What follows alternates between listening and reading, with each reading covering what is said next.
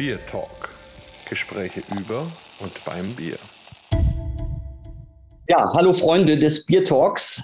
Wir grüßen euch und haben natürlich wieder einen tollen Gesprächspartner, in dem Fall Florian Erdl. Und das ist ein ganz berühmter Hobbybrauer mittlerweile, also das kann man wirklich sagen. Der kommt aus Baden-Württemberg, aus Heidelsheim. Wo das ist, wird er gleich sicher noch erklären. Ja, Florian, grüß dich und herzlich willkommen zum Bier Talk. Hallo, auch herzlich willkommen von meiner Seite. Vielen Dank, dass ich in eurem tollen Podcast zu Gast sein darf. Genau, wie der Holger schon eingeführt hat, Florian Edel mein Name, komme aus dem nordbadischen Heidelsheim aktuell wohnhaft. Das gehört zu Bruchsal, ist die nächstgrößere Stadt. Für alle Zuhörer, wo das weiterhin unbekannt ist, Bruchsal ist eine Stadt zwischen Heidelberg und, und Karlsruhe und die A5 geht da direkt dran vorbei.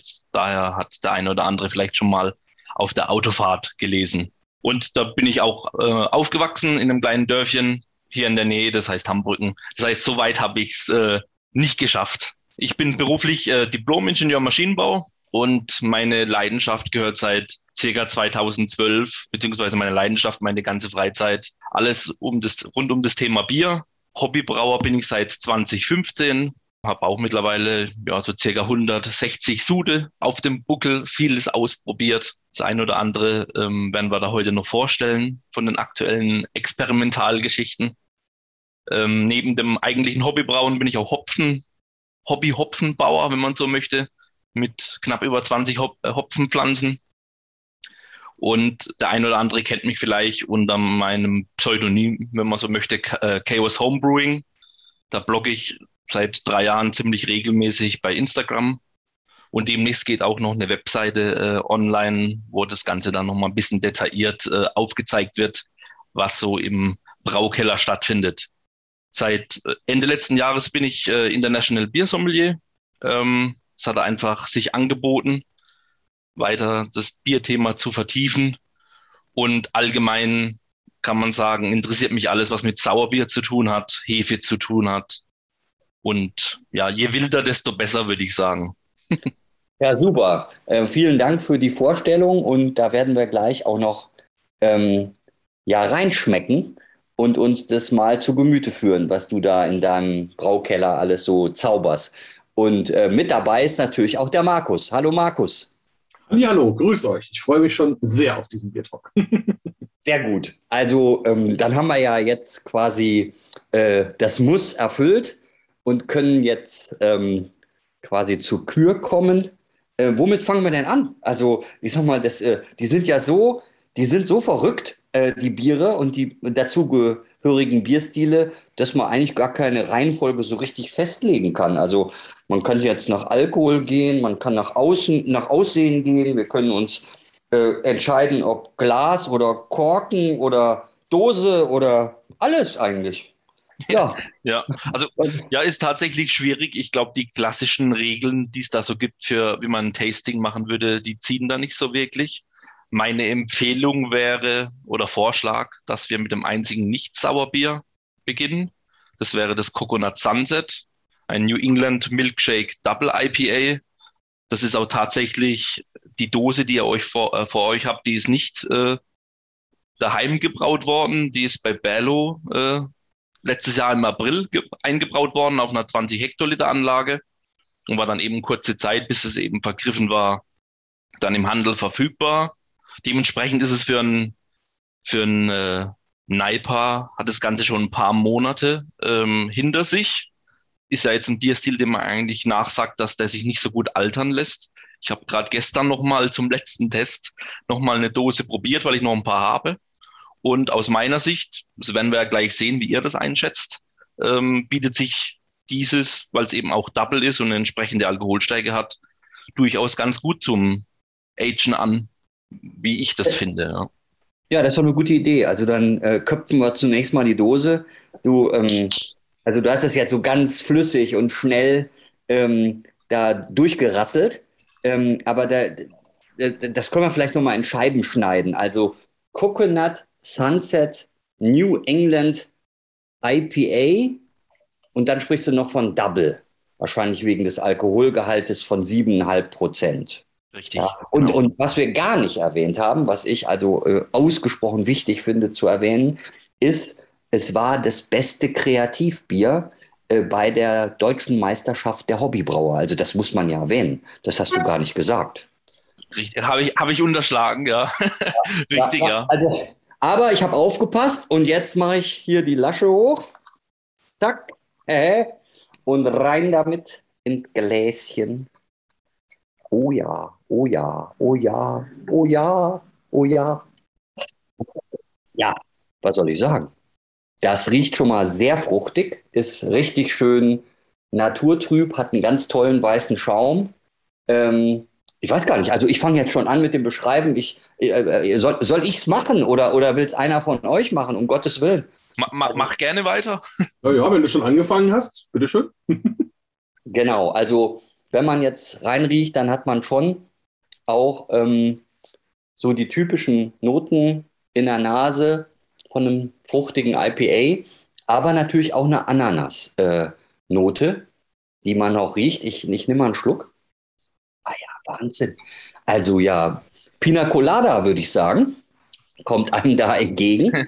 ähm, Absolut richtig. Das, das war tatsächlich, ähm, wie das Ganze 2019, Anfang 2020 dann bei mir im Braukeller entstanden ist. Die grundlegende Idee war, ein Bier zu kreieren, was ja möglichst nahe an dieses Pina Colada Erlebnis rankommt.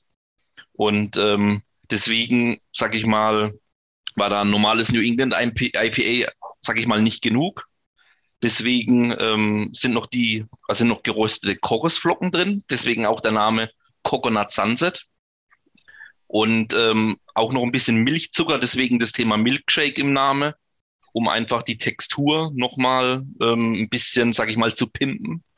Ähm, weil man ja eben bei einem Pina Colada Cocktail eben auch dieses cremig, sehr cremige Mundgefühl hat, was man so in einem normalen Bier nicht hat und nicht erreichen kann natürlich in gleichem Maße aber durch geringe Mengen Milchzucker, sodass die, der Restzuckergehalt oder die Süße des Bieres irgendwie nicht störend ist. Auf, auf einem Niveau, wo es eher mehr eben dieses cremig, smooth Mundgefühl, was New England IPA mitbringt, auf die Spitze treibt. Also kann man dann sagen, sozusagen ein Coconut Sunset Imperial Milkshake New England IPA. Das, ja, das wäre die kürzestmögliche Beschreibung, glaube ich, die es trifft. Ja. Also ich kann sagen, ähm, wenn ich das jetzt verkoste, zum Glück hast du ja dann sofort übernommen und hast dann ähm, auch selbst nochmal erklärt, was dich so getrieben hat und wie so die Gedanken waren, um, den, um das Bier zu kreieren, habe ich natürlich weiter genossen. Und ich kann euch sagen, liebe Freunde, also da sind Bilder im Kopf und das Hauptbild ist Sommerparty. Ne? Also, und ohne Maske natürlich. Also so eine richtig tolle Sommerparty. Und, ähm, äh, und ich freue mich da schon auf die ganzen Damen, die behaupten, also Bier mögen sie nicht so gerne und trinken sie nicht so gerne und so. Und da würde man jetzt da was ins Glas füllen. Und wenn man da nicht weiter erzählt, dass das ein Bier ist, bin ich überzeugt, dass also 100 Prozent alle weiblichen Teilnehmer dieser Sommerparty und ich würde wahrscheinlich, ja, wenn ich es mir aussuchen könnte, nur, nur weibliche Teilnehmer einladen und ich vielleicht. Und die würden dann alle ganz toll ähm, da in das Glas gucken und sich fragen, wow, was ist denn das für ein geiles Zeug, ja? Und dann würde ich sagen, tja, ja, ich habe es heute, ich habe es einfach mal mitgebracht, ja? Ja, Prost. Markus, was sagst du? Ja, ich bin auch absolut begeistert, muss ich sagen. Also ganz grundsätzlich vom Geschmack alleine her ist es schon einer der besten Pina Coladas, die ich jemals hatte. Also, und das ist einer meiner Lieblingscocktails. Also ich habe den schon durchaus öfters getrunken. Und ich muss auch sagen, was natürlich das Bier einfach hat, das ist die Kohlensäure. Und das dann noch im, dazu, zu dieser Aromatik, das macht das Ganze wirklich sehr, sehr spannend. Und ich finde auch gerade die Textur, dieses, wo eben die Sahne in der Pina Colada drin ist, das ähm, kommt richtig gut rüber. Also ganz, ganz ähm, angenehm auf der Zunge und auch die, die ähm, Fruchtigkeit und die Süße, das ist so richtig schön ausgewogen, ausbalanciert. Also ja, das fängt einfach an, macht Spaß und ist prickelnd und ist es dann bis zum Ende und dann mag man gerne wieder trinken. Also das ist durchaus ähm, eine, eine sehr, sehr gute Version davon, da kann ich gut verstehen, dass die Leute das gewählt haben. Und ich muss auch sagen, ja, und, und ich muss auch sagen, ähm, ich, ich habe ja auch immer ein Problem beim Cocktail trinken. Ich trinke Cocktails eigentlich so wie Bier. Und das bedeutet, das ist halt manchmal so, dass so ein Cocktail nach zwei Minuten oder, oder sogar weniger weg ist. Und das geht ein, zwei, aber danach entfalten die natürlich ihre Wirkung.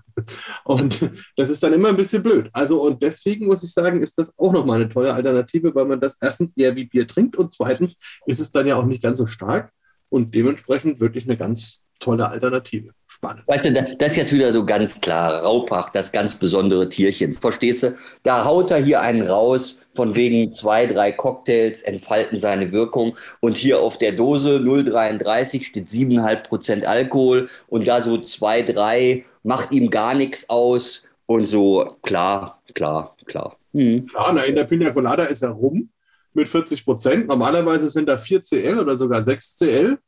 Also da ist dann schon auch Dampf im Kessel. Ey, klar, so ein richtiger Oberfranke, der kann es natürlich. Tja, ja. Flo, was machen wir jetzt?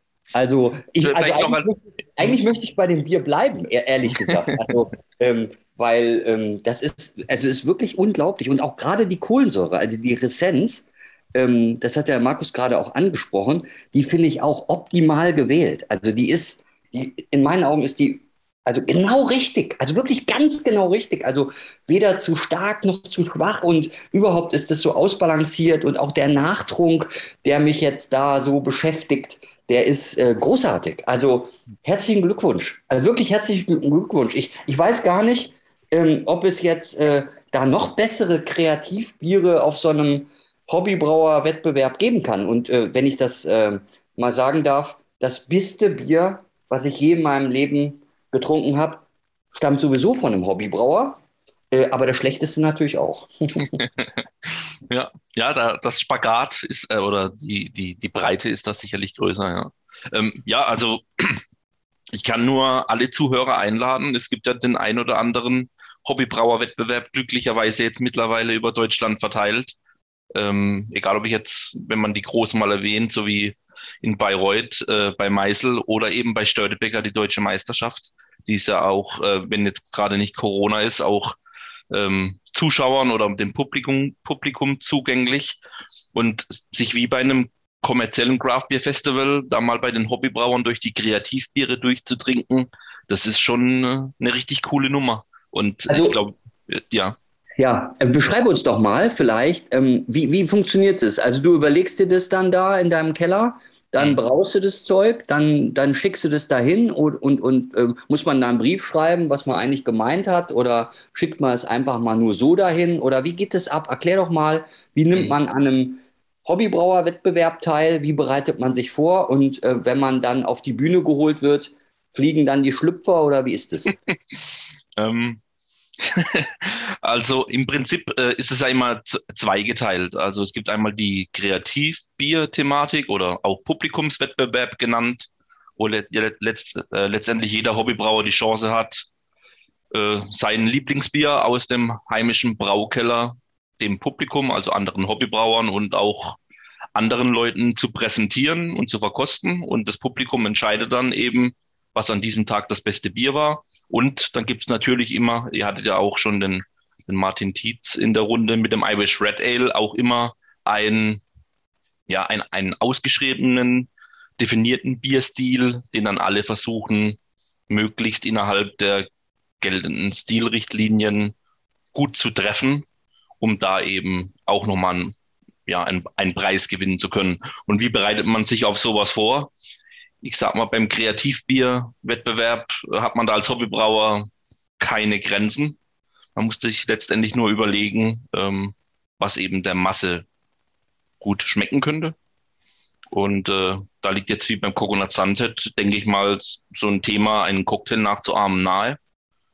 Und äh, ja, bei den anderen Wettbewerben, da muss man natürlich am Rezept feilschen, schleifen, bis man ja den Stil möglichst passend trifft und vielleicht trotzdem was Besonderes drin hat, um sich von den anderen abzusetzen.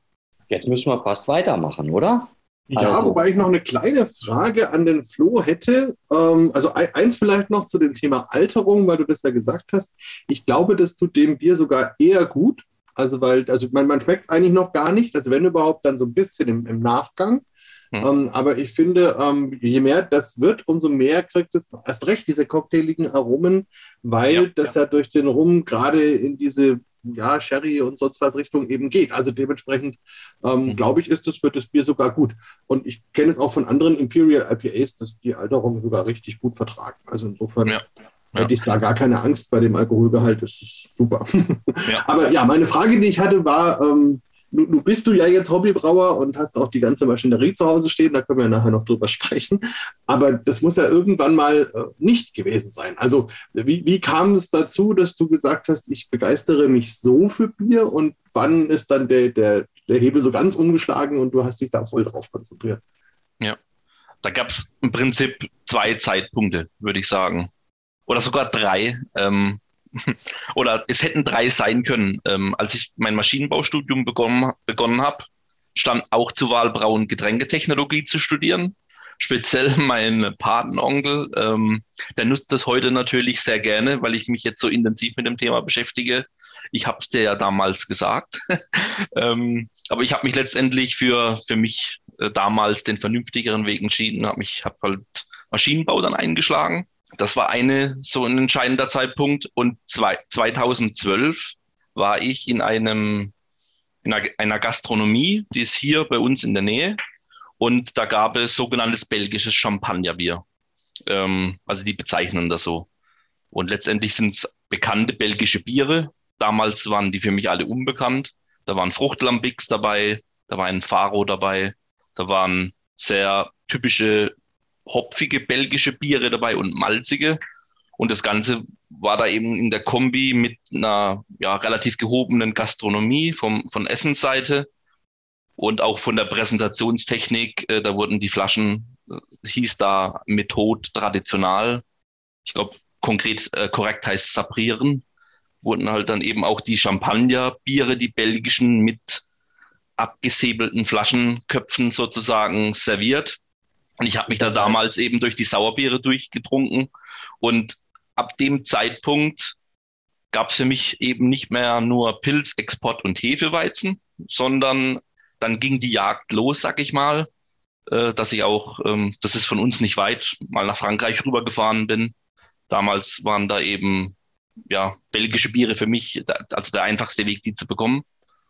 Und da ging diese Liebe ähm, zur ganzen Bierwelt so richtig los und hat dann letztendlich darin geendet, dass ich glücklicherweise 2014 von zwei damaligen Arbeitskollegen ein selbstgebrautes IPA auf den Arbeitstisch gestellt bekommen habe.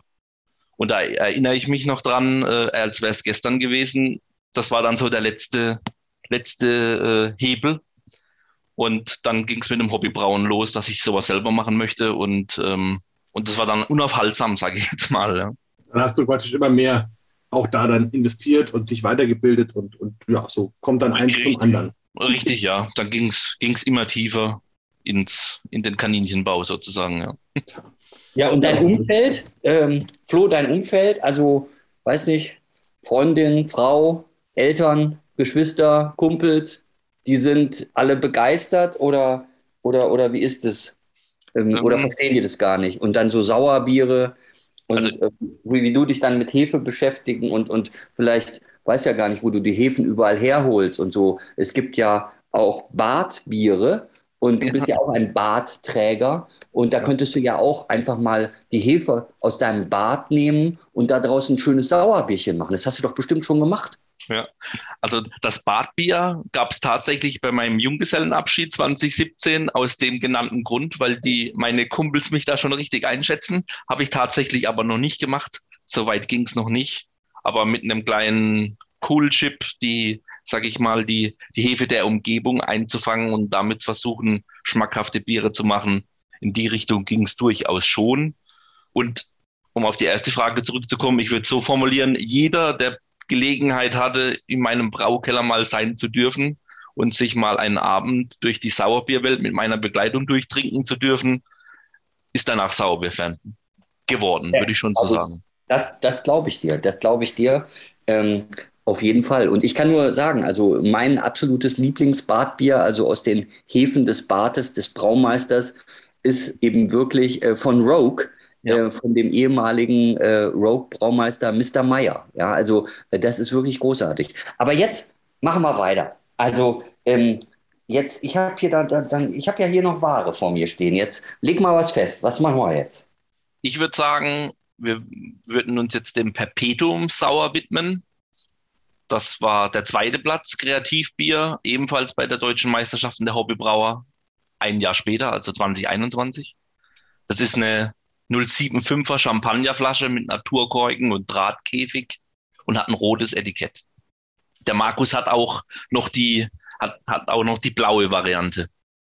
Ja, sehr schön. Aber wir machen jetzt die rote auf. Ja, Das ist jetzt ja. spannend. Dann, die, die blaue ist dann praktisch ohne die Fruchtzugabe sozusagen, oder?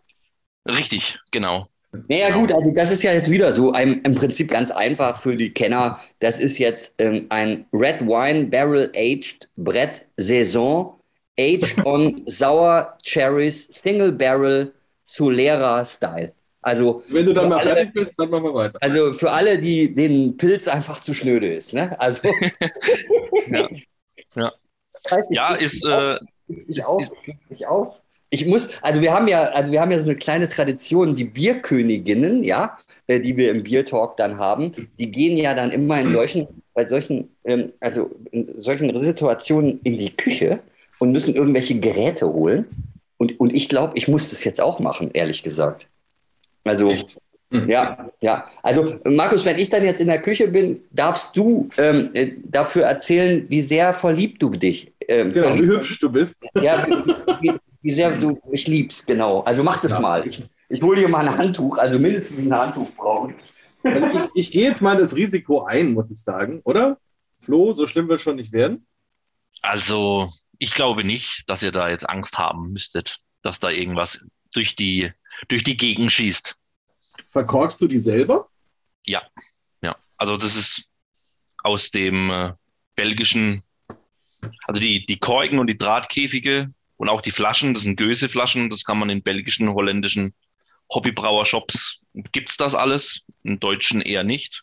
Und der Verkorker ist auch ein Standard, Standverkorker, wie man das für Weinflaschen benutzt. Okay, also dann mache ich jetzt mal den Korken hier raus. Schauen wir mal, wie sehr es ploppt.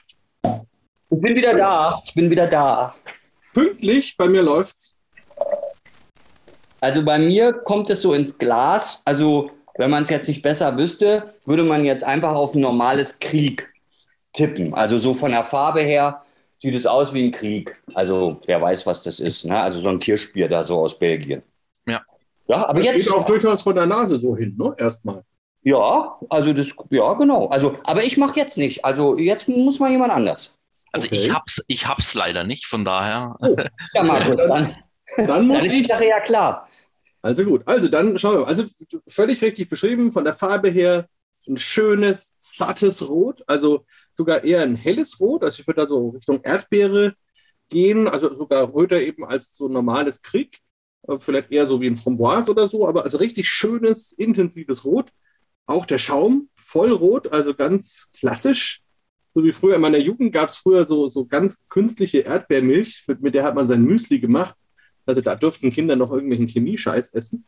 Und, ähm, so ungefähr schaut das aus, aber wirklich ganz verführerisch, ganz ähm, tolle Farbe. Und wenn man reinriecht, dann sind es auf jeden Fall ja, klassische Rotweinnoten.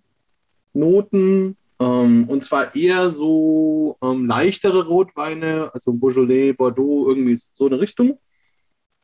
Ein bisschen Johannisbeer, ein bisschen Kirsche, ein bisschen auch Blaubeeren, so ein bisschen Waldbeerenaromen und, und ein bisschen Karamell, ein bisschen Vanille. Also sehr spannend. Jetzt probiere ich mal ein Schlückchen. Mhm. Also, wie schon gesagt, natürlich ein säuerliches Bier. Spannend finde ich, dass die Säure kommt und bleibt. Also die verändert sich nicht sehr, die ist sehr konstant, ist eher wie so eine Kirschsäure. Also da sind wir wieder sehr beim Krieg von der Intensität der Säure her. Hat auch ganz viel Fruchtigkeit und geht tatsächlich auch in so eine Sauerkirsche. Ist auch ein bisschen mussierend auf der Zunge, nicht ganz so viel CO2. Sehr schön weich im Abgang. Und wie gesagt, die Säure ist sehr konstant. Also ist da, bleibt da und ist dann auch im Nachtrunk immer noch lange da. Und man kann das Bier auch so ein bisschen verfolgen, wie es dann so den Hals runterläuft, Richtung Magen sich bewegt. Und ja, also ein spannendes Bier, ein sehr komplexes Bier und ein aller Ehren wertes Bier. Und ich hab, kann, also bei mir ist es relativ dunkel, ich kann gar nicht lesen, was alles auf dem Etikett draufsteht. Ähm, aber das Geheimnis kannst du jetzt ein bisschen lüften. Ich glaube, diese Solera-Geschichte ist bestimmt auch spannend bei der ganzen Sache. Richtig, ja. Also, ich, also war es sehr gut beschrieben, äh, passt, zu, passt sehr gut zu meinen Verkostungsnotizen. Du hast Bordeaux erwähnt, ist tatsächlich auch ein, also ein vorbelegtes Fass aus der Bordeaux-Region, Rotweinfass. Ähm, was ich da letztendlich bei mir im Keller stehen habe, ein 100 Liter Rückbaufass. Ähm, das ganze Solera-Thema in der Bierwelt ist so ein bisschen unglücklich teilweise, würde ich sagen. Also das Thema Solera kommt eigentlich ähm, aus, ähm, ja, aus vom Weinausbau in Spanien. Irgendwo so um zweite Hälfte vom 19. Jahrhundert ging das los, kommt typischerweise vom Sherry, vom Brandy, auch Weinessig liest man heutzutage mittlerweile auch durchaus mal bei Rum oder Whisky. In der Bierwelt, speziell in der Craft-Bier-Bewegung, wenn da von Solera die Rede ist, versteht man da aber meistens nicht so ein komplexes System, wie es bei der Sherry- und Brandy-Herstellung verwendet wird. Da machen nur die wenigsten ein traditionelles Solera-Verfahren beim Bier. Ähm, das traditionelle Solera-Verfahren erkläre ich vielleicht ganz kurz. Genau, Wenn darum man, wollte ich dich noch bitten, weil der ein oder andere Hörer oder die Hörerin hat keine Ahnung, was Solera ist. ja. Ähm, also bei Sherry und Brandy, wenn man sowas mal bei Google eingibt, dann kriegt man relativ schnell ein Bild. Und das sind so lange Fassreihen, die übereinander gestapelt sind. Mindestens vier bis zu sieben, acht, je nach Winzerei, wenn man so möchte. Und ähm, das, das ist letztendlich ein Blending-Verfahren, was sie mit diesen Fassreihen machen. Und die unterste Fassreihe, die heißt Solera-Reihe. Und Solera ist ein spanisches Wort und heißt zu Deutsch am Boden liegend. Deswegen die unterste Reihe Solera. Alle anderen Fassreihen, die darüber gestapelt sind, die nennen sich Criadera. Ich hoffe, ich spreche das richtig aus. Und da gibt es halt dann, wie gesagt, mindestens drei Criadera oben über der Solera-Reihe. Und was da letztendlich gemacht wird, es wird von Reihe zu Reihe über die Jahre geblendet. Das heißt, aus der Solera-Reihe wird das fertige Produkt, egal ob es jetzt Sherry, Brandy oder was anderes ist, dann in die Flasche gefüllt. Und die Entnahmemenge aus der untersten Reihe, aus der Solera-Reihe, die wird von der Reihe 1 drüber aufgefüllt. Wichtig ist auch, die Fässer, auch die Solera-Reihe, die, die werden nie ganz entleert, maximal ein Drittel.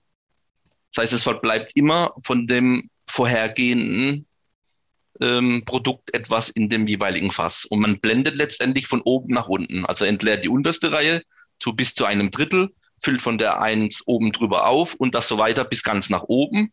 Und die oberste Reihe, die oberste Kreadera-Reihe, die wird dann mit im Wein mit einem neuen äh, Jahrgangs, äh, also einem neuen Wein aus dem Jahrgangskeller aufgefüllt. Und das macht man so über viele Jahre. Und die Produkte, die mit diesem Mehr Barrel Solera-Verfahren hergestellt werden, die nennt man Soleras.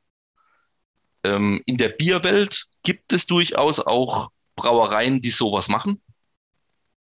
Die meisten machen aber ein sogenanntes Single Barrel Solera-Verfahren. Deswegen hatte ich auch, wie wir es vorhin vorgelesen haben, auf das Etikett Single Barrel Solera Style draufgeschrieben. Ähm, und in der Fachwelt oder in der Bierwelt ist man sich da auch nicht so einig, ob jetzt Solera vom Begriff her, weil es eben bedeutet, am Boden liegend, der richtige Begriff ist für ein Bier, das mit einem Fass hergestellt wird. Und deswegen ist der Name meines Bieres auch Perpetuum Sauer, weil von einem anderen Likörwein, also Sherry ist ein Likörwein, der durchaus auch aufgesprittet werden kann. Und da gibt es ja was ähnliches aus Sizilien, heißt Masala, hat sicherlich der eine oder andere auch schon gehört.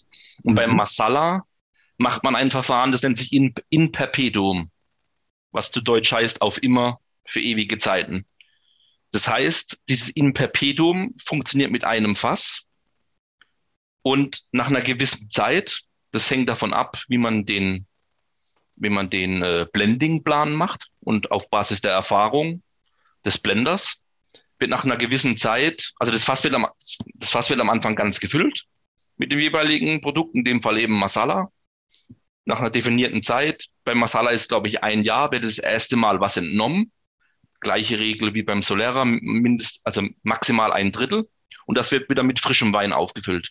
Das heißt, ähm, das ist ähnlich wie das Solera, nur hüpft das Ganze nicht von Fass zu Fass, sondern konzentriert sich halt eben auf ein Fass. Und manche nennen das eben Single Barrel Solera Style und andere eben nennen das Perpetual Blending oder in Perpetuum.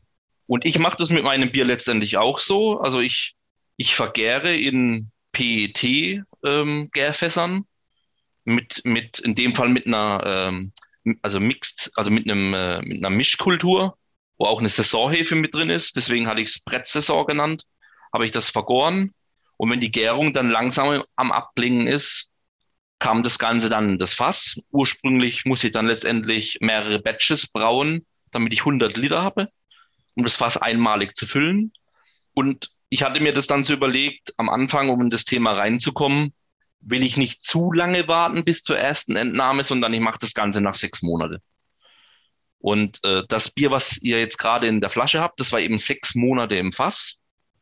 Dann habe ich ähm, von den 100 Litern 38 Liter entnommen, weil 38 Liter genau auf zwei ähm, Keks passt. Von der Menge, weil in einen Kek eben 19 Liter reinpassen. Ein Kek blieb, wie es war.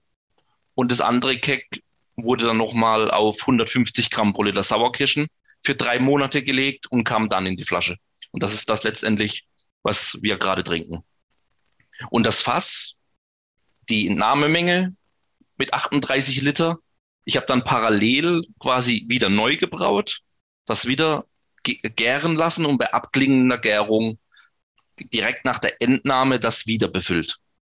Weil bei dem ganzen Prozess ähm, muss man halt äußerst darauf acht geben, dass nicht zu viel Sauerstoff ran, rankommt, weil dann ist es auch gefährlich mit Acetobactern, also Essigsäurebakterien und so ein gewisser so eine gewisse Schicht im Sensorikprofil. Essigsäure ist okay, aber ähm, zu viel, ja, muss man es dann irgendwie versuchen rauszublenden, aber dann kann man das direkt aus dem Fass nicht mehr verwenden. Von daher muss man da Acht geben und auch sich das eine, eine oder andere Utensil basteln, um eben den Sauerstoffeintrag auf ein Minimum auch im Hobbybrauermaßstab reduzieren zu können. Und letztendlich habe ich das jetzt geplant, auf mehrere Jahre zu machen. Und das Schöne ist, man hat eben im Bier, man hat speziell beim Sauerbier eine kontinuierliche Versorgung von einem komplexen Sauerbier, was in der Regel über die nächste Zeit bei den nächsten Entnahmen immer komplexer wird. Und weil ich jetzt quasi die Variante ja schon probieren kann, kann ich ja theoretisch auch gegensteuern. Vielleicht ist es mir nicht sauer genug, vielleicht möchte ich ähm, ähm, nochmal andere Hefekulturen mit reinbringen, um allgemein die Komplexität zu erhöhen oder auch vielleicht nochmal ein anderes Malz rein, ein bisschen mit der Farbe spielen. Das ist halt dadurch wirklich ein, spannendes Projekt, was man über viele Jahre, wenn man es richtig und sorgsam macht, machen kann. Und ja, weil es jetzt auch, sage ich mal, gleich auf Anhieb so gut funktioniert hat, steht mittlerweile auch ein zweites Fass da, wo ich dann mit einem anderen Bierstil, da wird es eher was Lambic-ähnlicheres sein, ähm, nochmal ein, noch was, noch was ähnliches starte. Und dann können, kann ich ja durchaus auch aus den beiden Fässern dann auch nochmal querblenden. Und man erzeugt dann letztendlich äh, ein relativ großes Portfolio aus zwei Fässern. Tja, jetzt müsst ihr das euch mal wirklich auf der Zunge zergehen lassen. Das Gute an so einem Podcast ist ja, man kann anhalten, kann es sacken lassen, man kann sogar zurückspulen und sich nochmal anhören, weil es könnte ja sein, dass das jetzt für irgendjemand ein bisschen zu viel war. Aber es ist auf jeden Fall mega spannend, also absolut mega spannend. Ähm, wir müssen aber so ein bisschen die Kurve kriegen, weil, weil ähm, das ist ja jetzt so richtig typisch Brauer. Ne? Also total, also ich meine, der Markus hat natürlich auch so gefragt, aber ähm, ganz schnöde erklärt, wie es geht. Aber jetzt, wenn man International Biersommelier ist, das, das, das bist du ja, müsste man jetzt noch hinterher schieben, wie jetzt alle, die dann da vor dir sitzen, äh, es gar nicht mehr abwarten können, jetzt wirklich zu trinken. Ja? Also das müssen wir jetzt auch noch irgendwie hinkriegen. Tja, hm? das ist wieder eine Aufgabe. Hm? Also ich, ich habe auf jeden Fall Lust. also. Ja, dann mach mal. Also äh, hau doch mal noch richtig einen raus hier von wegen, wie würde jetzt die Marketingabteilung in Bruchsal ähm, das Bier verkaufen? Also so, wie, wie der Flo es gerade beschrieben hat, jetzt kann es jeder nachmachen, aber, aber verkaufen lässt sich das so ja noch nicht. Fragst du jetzt gerade den Flo oder fragst du mich? Mir ist es egal. ich also, glaub, ich, der Markus hat auch mehr Erfahrung. Ich lasse ich lass dir gerne den Vortritt. Naja, also ich glaube, wenn ich das verkaufen sollte, dann würde ich wirklich, also einerseits sagen, es ist wirklich das Perpetuum mobile unter den Bieren. Also ein Bier, das nie ausgeht und das immer besser wird. Und das ist eigentlich das beste Haustier, was man zu Hause haben kann, weil es einen noch, noch Spaß macht, einen äh, wirklich ähm, auch etwas alkoholisiert und ähm, wie gesagt immer besser wird und nie so alt wird, dass es mal nicht mehr da ist. Ähm, und auf der anderen Seite ist es ja auch irgendwie die perfekte Kombination aus allem, was man so mit Alkohol anstellen kann.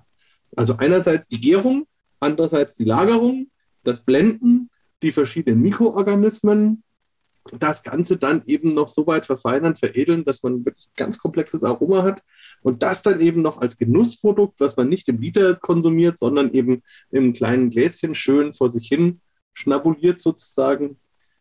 Ja, also besser geht es eigentlich nicht. Da kann man wirklich das alles konzentrieren, was eben Bier alles ausmachen kann und ist praktisch eigentlich das perfekte Gegenstück zu irgendeinem Mainstream-Pilz. Insofern, also so, so würde ich es, glaube ich, positionieren. Ich, also das ist auch meine Erfahrung. Wir hatten, ich hatte ja vorhin gesagt, wer bei mir mal im Bierkeller war, ist danach Sauerbier-Fan. Und ich habe es sehr oft erlebt, und gerade bei solchen Bieren, das ist ja auch, denke ich, bekannt, ähm, speziell wenn Leute eigentlich überhaupt gar kein Bier trinken, maximal mal zum Fußball einen Pilz, aber sich sonst nicht für Bier interessieren. Sobald gutes Essen auf den Tisch kommt, muss es der Wein sein. Die holst du halt mit den Bieren brutal ab. Und da habe ich immer schon, also die werden am liebsten bei mir eingezogen, auf gut Deutsch, ähm, nachdem sie dann eben entdeckt haben an so einem Abend, was Bier sein kann. Und dass Bier eben problemlos mit einem sehr guten Wein mithalten kann. Und dass so ein Bier auch, wenn man über das Thema Food Pairing redet, auch, äh, sag ich mal, an Weihnachten, wenn die Gans oder ein Wildbraten auf den Tisch kommt, da wunderbar auch eine Hauptspeise begleiten kann. Jetzt habt ihr doch noch die Kurve gekriegt. Also das muss ich schon sagen. Herzlichen Glückwunsch. Also ähm, in jedem Fall ähm, ist es mega. Also absolut. Äh, unglaublich. Ähm, und ich kann das mir gut vorstellen, dass äh, dir die Frauen im Bruchsaal da zu, Fü zu Füßen liegen und, all, und überall gehen eben die Weinläden pleite, weil man beim Erdel, da kriegst du ja viel geileres Zeug. Ja.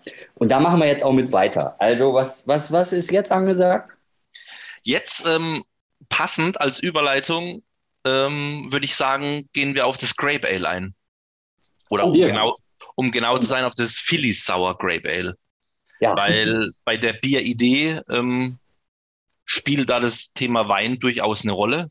Solange ihr das Bier holt, ähm, kann ich da vielleicht auch schon was sagen. Also Grape Ale oder beziehungsweise der Bierstil kommt also aus Italien. Die haben sich die ein bisschen auf, haben sich das ein bisschen auf die Fahne geschrieben, ähm, weil eben, ja, es gibt, also an, äh, bei den Winzereien liegt es halt nahe, wenn Trauben da sind, ähm, dass man da auch mal ein Bier-Wein-Hybriden probiert und das Ganze heißt eben Italian Grape, Grape Ale.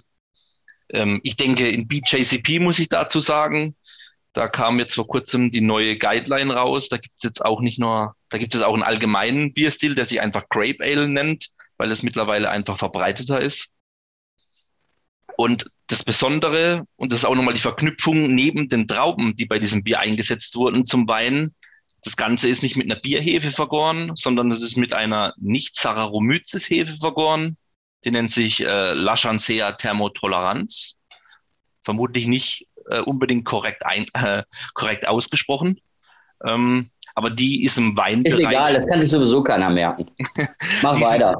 die, ist im, die, die ist im Weinbereich schon länger bekannt und wird da eingesetzt, um speziell bei Weinen aus, ähm, aus äh, Regionen, wo das Klima dazu führt, dass der Säuregrad vom Wein ähm, nicht ähm, nicht hoch genug ist oder der pH nicht niedrig genug, wird, die, wird da der Wein mit dieser Hefe beimpft, ähm, weil diese Hefe die Eigenschaft hat, und das ist das Besondere, die kann auch moderate Mengen Milchzucker, äh, nicht Milchzucker, moder moderate Mengen Milchsäure produzieren auf Basis von Einfachzuckern und kann deswegen wird die in der Weinwelt eben eingesetzt, um den Säuregrad vom Wein zu reduzieren, um den Wein damit, äh, sag ich mal, zu verbessern, trinkbarer, haltbarer zu machen. Und dieses Bier, was ihr jetzt vor euch habt, das ist eben ausschließlich mit dieser Hefe vergoren, weil seit ein paar Jahren hat man die auch für die Bierwelt entdeckt, weil man da eben in einem einzelnen Schritt ein Sauerbier produzieren kann. Normalerweise macht man eben in der Sauerbierwelt eine Mischvergärung, das hatten wir jetzt gerade eben bei dem Perpetuum Sauer. Das dauert einfach sehr lange. Da geht der Gärprozess nicht Wochen, sondern Monate. Oder man macht einen Kettelsauer, wo man eben mit Lactobacillen die Würze säuert und danach pasteurisiert oder Hopfen, Hopfen kocht. Und in dem Fall macht die Hefe das einfach mit. Also die Hefe kann selbstständig moderates Mengen Milchsäure produzieren was die alles kann, unglaublich. Also ja. mal auf. Ja. Ja, ja. Das, also man muss ja immer wieder auch betonen, ne, die Hefen sind keine Tierchen, so wie der Raupach, sondern ähm, die Hefen sind ja Pilze. Also das müssen wir vielleicht auch noch mal ganz so schnöde nebenbei erwähnen. Ähm, wo ist denn jetzt hier meine Zange? Ich die habe ich doch extra mitgebracht aus der Küche. Wo ist denn die? Ah der Herr Hahn macht das Bier wieder mit der Zange auf. Unglaublich. Ja, ja, ja, mit dem Kork da. Also. ja, während du aufmachst, vielleicht noch ganz kurz. Ähm, das finde ich überhaupt, das ist einer meiner ja, wirklich Lieblingsbierstile geworden. Ähm, kennengelernt habe ich das vor vielen Jahren hier schon in Franken, weil in einem unserer ersten Biersommelier-Kurse, ich glaube 2013 oder so, war der Brauer vom Grünen Baum in Teinheim. Das ist der Helmut Bayer. Und Heinheim liegt so genau in der Grenze zwischen Bierfranken und Weinfranken. Und in dem Gasthof braut der Helmut eigentlich so ein klassisches Dunkles und ein klassisches Helles. Und nebenan sind lauter Winzer und da gibt es natürlich auch Wein und da kommt alles so ein bisschen zusammen. Und der hat dann über den Biersommelier-Kurs sich überlegt, eigentlich könnte er das doch irgendwie kombinieren. Und hat dann angefangen, also natürlich auch ein bisschen inspiriert von dem, was er so bei unserem Kurs in den belgischen Bieren kennengelernt hat, also einerseits hat er dann mit Früchten experimentiert, auch mit Kirschen, dann mit Kräutern, aber hat dann eben auch sich von den Winzern Wein geholt und hat dann Sude gemacht, wo er dann mit Rotwein oder Weißwein zusammen vergoren hat, verschiedenste Experimente gemacht hat. Und das war wirklich super spannend. Also es gibt sogar eine Berliner Weiße von ihm, also eine fränkische Weiße. Und das war alles auch lange bevor das zum Beispiel in Berlin da wieder aufgekommen ist. Und dann kam ich auch nach Italien zu diversen Bierwettbewerben dort. Und da war dann eben auch gerade dieses Thema Grape Ale aufgekommen. Und für die Italiener sind ja total stolz darauf, weil sie eben sagen, endlich haben wir unseren eigenen Bierstil. Deswegen sind die auch so ein bisschen sauer über die BJCP, die ihnen jetzt das Italien weggenommen hat vor dem Grape Ale ähm, und das so zum Allgemeingut erklärt hat. Aber ähm, das ist dort natürlich ganz spannend, weil es in jeder Hinsicht gelebt wird. Also dort ist ein Grape Ale sowohl etwas, wo ich eben mit Trauben oder mit Saft oder auch mit Trester ähm, oder sonst wie mit der Hefe oder, oder so halt irgendwie was mit Wein gemacht habe. Und dementsprechend kann das dann ein total hochvergorenes, sektähnliches, ganz spannendes Getränk sein oder auch ein sehr leichtes oder auch ein Holzfass gelagertes mit den verschiedensten Variationen. Und ähm, fand ich also und finde ich auch total komplex und vielschichtig. Und deswegen habe ich mich auch so auf dieses Grape Ale gefreut, weil ich jetzt gespannt bin, wie das so ist und was da so drin steckt. Mehr magst du denn für Post? Naja, also äh, Flo, also ich hoffe, dass du es jetzt vor dir hast und, ja. und jetzt nochmal eins nachlegst. Und ähm, also bei mir stehen ja noch weitere äh, Informationen drauf, ähm, die könnte man auch nochmal erwähnen. Also 375 Milliliter, 9 Prozent Volumen, Alkoholprozent. Ja, 35 IBU und Best Chilled steht da auch noch. Das ist ja schon wieder so ein bisschen ja. dunkler. Also ist jetzt nicht mehr ähm, genau.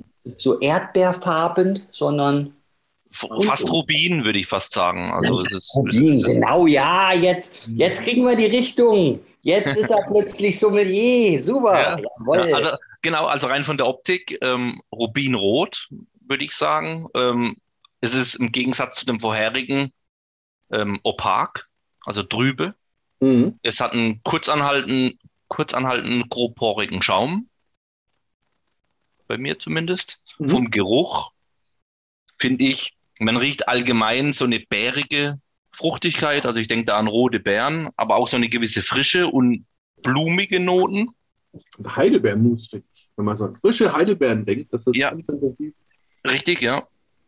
Und mhm. aber auch, was ich auch spannend finde, ich muss da auch wirklich an einen Fruchtjoghurt denken. Also ich mhm. finde, ich habe da gewisse milchige, quarkige Noten mit drin, was sicherlich dann eben auch aus der Milchsäureproduktion und das sind auch irgendwelche Milchsäureester, die da produziert werden, ähm, die dann eben dafür verantwortlich sind. Und vom, vom Geschmack mh, hm, ist mein erster Eindruck eigentlich, dass die Zunge ähm, so schnell austrocknet, wie ich das eigentlich von einem Rotwein kenne.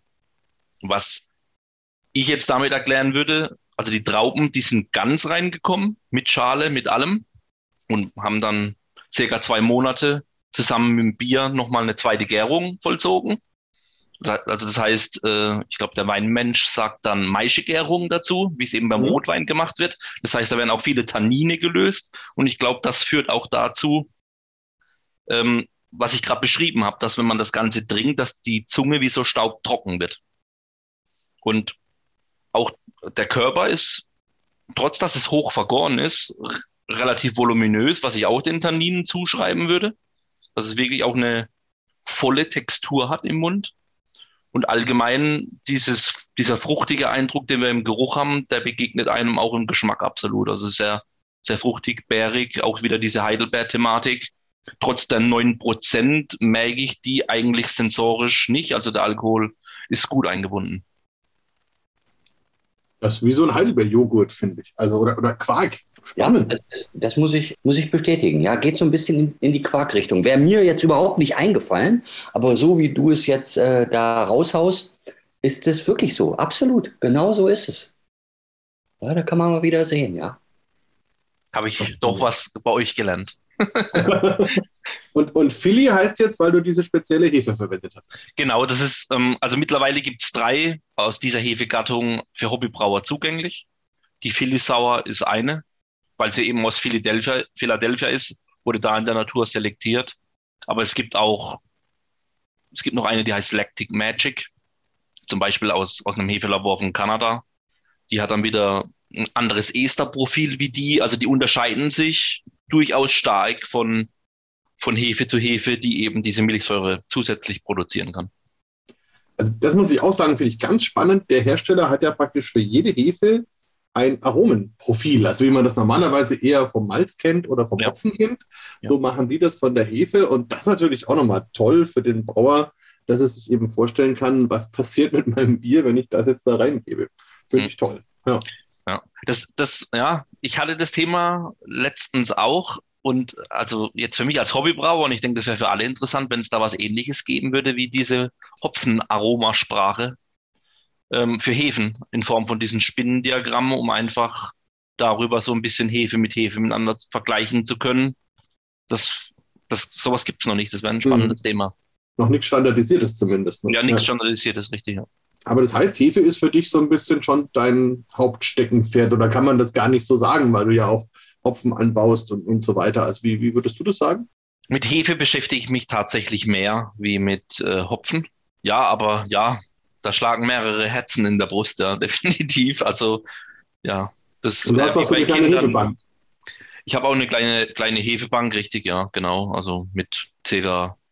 100 Kulturen über die Jahre so gesammelt. Die muss man auch immer hegen und pflegen. Ähm, ja, genau. Die, die, einen gießen die Blumen oder, den, oder füttern den Hamster und du gehst halt dann zu deinen Hefen. Äh, äh, richtig, ja, richtig. ja. Ja, toll. Also das ist wirklich unglaublich interessant. Und ich, ich glaube ja auch, dass ähm, die Hefewelt ähm, so richtig, auch noch gar nicht so richtig entdeckt wurde. Also auch in der Craft-Bier-Szene. Also wenn man jetzt mal von den Sauerbierstilen absieht, dann könnte man ja ähm, bei den Hefen auch nochmal ganz, ganz vieles Spannendes produzieren. Und alle sind so in Richtung Hopfen, gerade so in der Craft-Bier-Welt unterwegs. Jetzt gibt es natürlich die Quake-Hefe, äh, auch zum Thema alkoholfreie Biere. Sehr spannendes Thema auch. Ähm, aber äh, die Hefe ist irgendwie ein bisschen unterbelichtet, habe ich den Eindruck. Ja? Ähm, und dann gibt es so absolute Cracks, ähm, beispielsweise hier Riegel, Riegele Brauerei äh, hat ja auch eine, eine, eine Hefe-Stamm- Bank von weiß ich nicht wie viel Häfen. Weinstefan auch über 1000 verschiedene Häfen. Schade ist ja, dass viele Häfen einfach nur Nummern haben. Ja? Also man könnte ja da Namen verteilen. Also die Raupachhefe oder die Erdelhefe oder was weiß der Henker. Ja? Ähm, und da könnte man sich jetzt auch nochmal vorstellen, wie wäre so eine Raupachhefe? Ne? Wie wäre die eigentlich? so, unge so, ungefähr wie die jetzt hier. Also, äh, weil, was ich nämlich auch noch sagen muss, jetzt je mehr das Bier warm wird, desto mehr geht dieses Aroma in so eine Wildrosenrichtung. Und zwar mhm. ganz intensiv. Also als würde ja, man richtig. wirklich ja. durch so einen Rosengarten rumschlendern, wo eben so ganz viele wilde Rosensorten mit ganz intensiven Gerüchen da sind und dann hat man genau das in der Nase. Wahnsinn. Also total intensiv parfümiert, könnte man im positiven Sinne sagen. Also wirklich sehr, sehr, sehr spannend. Ja. Ja, die Rose trifft es perfekt. Das, mhm. das hatte ich vorhin mit blumig gemeint und du hast absolut recht. Jetzt, wo das Bier wärmer wird, kommt es immer mehr, wird immer deutlicher.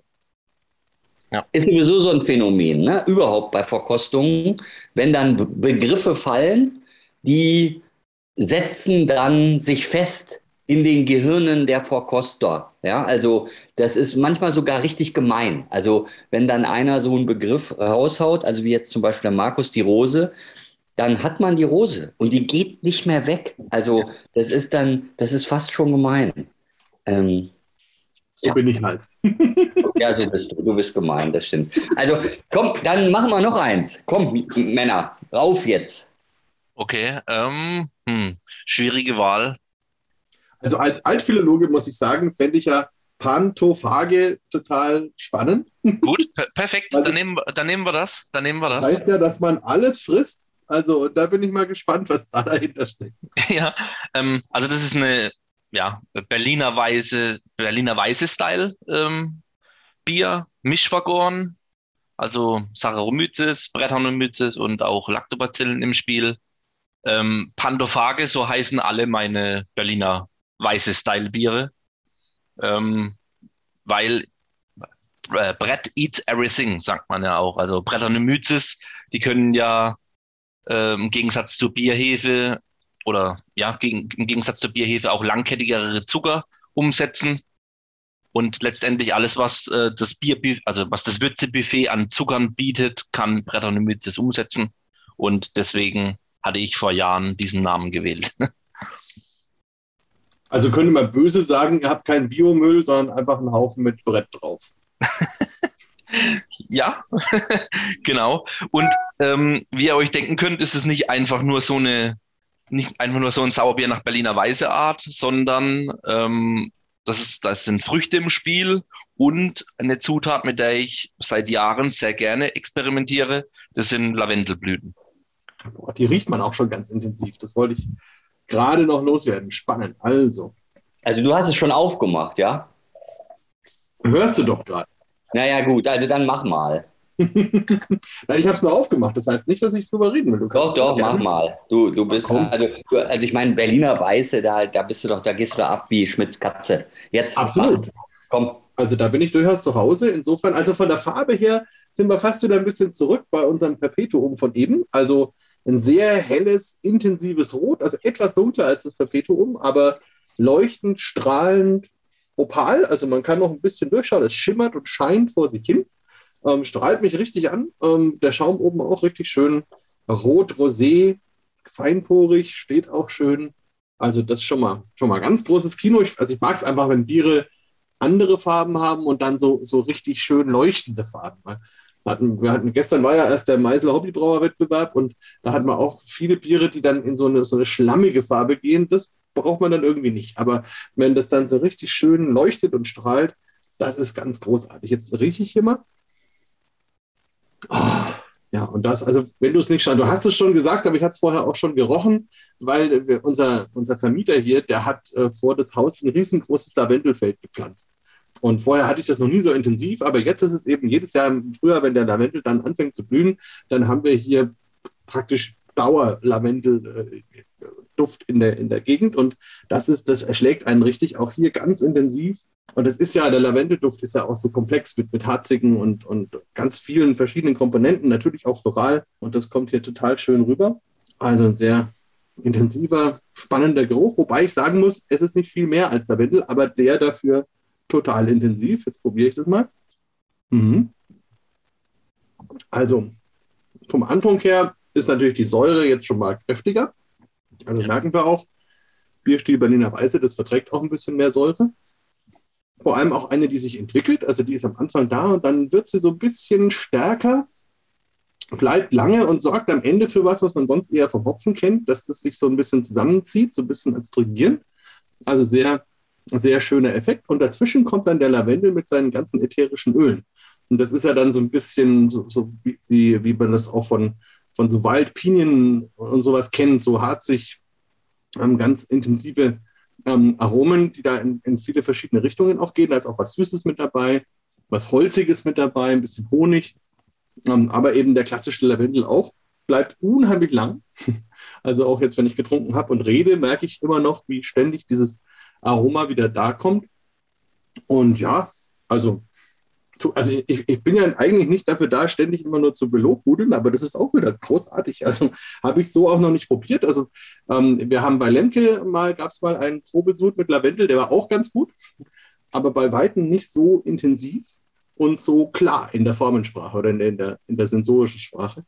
Und das ist wirklich sehr schön und auch die Säure ist nicht zu knallig. Also sehr auch ein angenehmes Getränk. Toll. Wo, wobei, wobei die Säure, äh, danke erstmal, wo, wobei man sagen muss, also ich finde schon, dass das Säureniveau von diesem Bier, also ich fühle mich da absolut zu Hause, ja. aber ich würde schon behaupten, dass es eher was ist für Sauerbierliebhaber. Ich glaube, jemand, der wenig Erfahrung hat mit Sauerbieren und man setzt ihm oder ist es nicht unbedingt eine gute Idee, ihm so ein Bier als erstes zu geben? Äh, nee, das würde ich überhaupt niemals jemandem als erstes geben, glaube ich. Ähm, aber also das muss man da so ein bisschen voraussetzen, glaube ich. Also wenn sich jemand an die Flasche ranwagt, soll er sich schon so ein bisschen mal an der einen oder anderen Ecke damit beschäftigt haben. Und ich meine, es ist halt so, die, diese Säure kann ja ganz schnell wirklich unangenehm werden. Und, aber hier ist es durchaus noch schön auf dem Niveau, wo, wo, wo sie schon da ist und präsent ist, aber nicht hm. eben, eben wirklich unangenehm wird. Also die ist schon da, aber sie geht ja dann auch wieder, wieder ja. weg. Sie bleibt da, sie, sie ist dann eben eher adstringierend, aber weniger, ähm, ja. dass es einen irgendwie langfristig beißt. Also, ja, ja sie, ist, sie ist am Anfang, ich, also ich bezeichne das immer, sie ist am Anfang so ein bisschen spitz. Jetzt in dem Fall noch, weil das ist ja auch noch nicht so alt. Das ist jetzt März 21, das ist nicht ganz ein Jahr alt. Mhm dieses Säureprofil, wenn das Bier sicherlich nur ein, zwei Jahre hat, dann wird, wird die nochmal besser eingebunden und ja. insgesamt einfach, sag ich mal, ein klatteres Profil von Antrunk bis Ende, wie es aktuell ist. Also was mir noch ganz gut gefällt, weil ich es gerade jetzt auf der Flasche auch gesehen habe, ähm, da sind ja noch schwarze Johannisbeeren mit dabei. Und das, das äh, ist sehr schön als, als Aroma. Also jetzt weiß ich auch, woher das kommt. Das hat man im Nachgang, ist es dann sehr stark, sehr intensiv. Ja. Ähm, dieses Gewürzige von den schwarzen Johannisbeeren. Und das, das passt natürlich auch total gut zu dem Lavendel. Also das ist wirklich eine ganz runde Angelegenheit. Und ja, ja. denkst du dir das vorher? Oder kommt das so? Also man sagt ja bei Autoren immer, es gibt die Autoren, die machen sich vorher einen Plan und dann und machen sich ihren Plot und dann schreiben sie das. Und es gibt die anderen Autoren, die machen mal los und die Geschichte entwickelt sich, während sie das tun. Hm. Also mal so, mal so. Bei, den, äh, bei, die, bei diesem Bier, das mache ich jetzt, ähm, das gibt es seit 2019, brauche ich das einmal pro Jahr, mehr oder weniger vom Verfahren her gleich.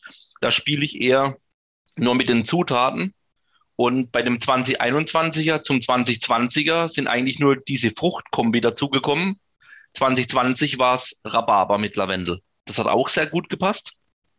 Und wo ich das eben getrunken hatte, kam die Idee, ähm, da eben so diesen roten Bären-Mix, sag ich mal, ähm, ins Spiel zu bringen. Also nicht nur Himbeer, das ist, weil dann wird es, denke ich, ähm, zu, da wäre mir es zu eindimensional gewesen, wenn man da eben mehrere ähm, Player hat, eben noch mit den schwarzen Johannisbeeren, die du gerade gesagt hast, dann wird einfach das das Bärenprofil, was eben dem Lavendel sozusagen die Waage halten muss, ein bisschen komplexer und oder stimmiger, sage ich jetzt mal. Wenn man da nur eine Frucht hätte, glaube ich, wäre bei der Lavendelmenge, die ich da geplant hatte und die Intensität, die ich wollte, wäre das zu sehr in die Lavendelecke gedriftet und dann wäre es nicht so rund. Ja, und die schwarzen Johannisbeeren nehmen ja auch einen Teil dieser Lavendelaromatik auf. Also das ist, glaube Genau. ich, auch schön. Das schlägt irgendwie eine Brücke. Ja, Holger, wie geht's dir denn? Naja, also äh, ich äh, mache mir die ganze Zeit darüber Gedanken zum Thema, ähm, äh, das zum Anfang zu kredenzen, äh, wo ihr euch ja so einig wart und habt gesagt, nee, eher nicht. Und ähm, ich glaube schon, ähm, dass das gut funktionieren würde als Aperitivbier. Also da dann wieder auch ähm, in einem entsprechenden Glas äh, kredenzt. Entschuldigung. Da könnte ich mir dann doch vorstellen, dass das eben, eben durch die Säure äh, auch so appetitanregend ähm, wirkt und dass das also gerade als Aperitivo äh, unglaublich spannend sein könnte. Ähm, und da muss man sich dann vielleicht sogar noch überlegen, was man dann an Fingerfood da noch mit dazu kombiniert. Und also ich könnte mir das schon vorstellen. Man darf nur niemandem erzählen, dass das eben ein Bier ist. Also ich würde Ähm. da Datteln im Speckmantel dazu reichen. Absolut. Also das würde auf jeden Fall passen. Datteln im Speckmantel passen in jedem Fall dazu. Also, und, und das müsst ihr euch vorstellen. Also, äh, wir haben jetzt dann also eine Gesellschaft und äh, kredenzen dieses Bier als Aperitif mit Datteln im Speckmantel. Also, Männer, ich sag euch, da sind schon wieder die Frauen total begeistert. Hm. Also, Ja, schon, allein- schon allein wegen der Farbe, denke ich, hat man da schon von der Optik, da bin ich schon bei dir. Da das kann ich mir auch gut vorstellen, als Aperitif, dass es dann anlockt. Ja. Ja, und ich glaube, es ging ja auch vorher nicht unbedingt darum, es nicht zum Anfang eines Menüs zu verwenden. Da bin ich auch völlig bei dir. Ich glaube nur, es ist schwierig, dieses Bier auf Leute loszulassen, die noch nie äh, mit einem komplexen Sauerbier irgendwas zu tun hatten. Wie viel machst du denn pro Jahr davon und vor allem, wo lagert man dann diese ganzen Flaschen? Also von diesem Bier, ich hatte es ja vorhin schon gesagt, dass ich das seit jetzt mehreren Jahren ähm, einmal pro Jahr braue. Da mache ich 40 Liter. Das ist auch bei mir auf meine Anlage zugeschnitten, eigentlich meine Standard-Batch-Größe. Ich kann ein bisschen weniger brauen, aber auch mehr. Aber in der Regel brauche ich 40 Liter, weil hier jetzt noch Frü Früchte im Spiel sind oder auch Lavendel. Und weil es auch mischfermentiert ist, muss man sich bei dem Bier das so vorstellen. Ich habe da für, mein, für meine Sauerbiere habe ich ein separates Equipment, dass einfach nicht die Gefahr besteht oder die Gefahr zumindest reduziert wird, dass wenn ich mal ein cleanes, also ein normales, klassisches Lager Ale brauen möchte, dass ich da, dass es halt nicht sauer wird oder äh, Brettaromen reinkommen, muss man das separieren. Und in diesen Sauerbier-Gäreimern, die ich eben für meine Sauerbiere habe, bei einer Berliner Weise zwei bis drei Monate sind die da drin, kommen dann in, in Keks. Wir Hobbybrauer nutzen in der Regel sogenannte NC-Keks oder auch Corny-Keks. Und ein so ein Kek hat fünf Gallonen, weil es eben aus dem amerikanischen Raum kommt. Das sind 19 Liter.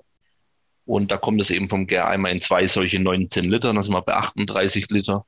Und da verbleibt es da nochmal auf Früchten, auf eben Gewürzen oder sonstiges, dann nochmal mehrere Monate und kommt dann irgendwann in der, ja, in der Regel so nach maximal sechs Monaten bei, einer, bei einem Berliner Weiße Bier ähm, in die Flaschen.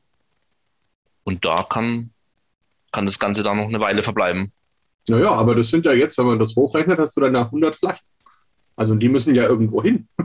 Hast du dann einen extra Lagerraum für sowas oder wie machst du Ich, ich habe da einen Lagerraum, ja, also so ein, aus so Weinsteinen habe ich da so ein Regal, wo die dann lagern, ja. das? Das heißt, die, die liegen dann. Die liegen, ja. Das ist auch einer, wobei das ist eine Philosophiefrage. Aber deswegen arbeite ich auch gern mit Naturkorken, weil gerade mit Bieren, die auf dem Säureniveau sind, habe ich irgendwie kein gutes Bauchgefühl, wenn die ständig mit dem Kronkorken in Kontakt sind. Deswegen arbeite ich da gern eben mit Naturkorken. Und wenn man die liegend lagert, ähm, ist auch das Sauerstoff, also möglicher Sauerstoff, der noch in der Flasche drin ist, weil ich meine, als Hobbybrauer kann man das nicht so gut evakuieren wie professionell. Und liegend, lagernd sollte auch einen Vorteil haben, dass sich in der Flasche nicht nochmal auf der Bieroberfläche ein Biofilm bilden kann. Hm. Ein, ein sogenannter Pellicle, der wieder zu neuem Trub dann in der Flasche führt und dann letztendlich auch zu Gushing, also zu Überschäumen führen kann beim Öffnen.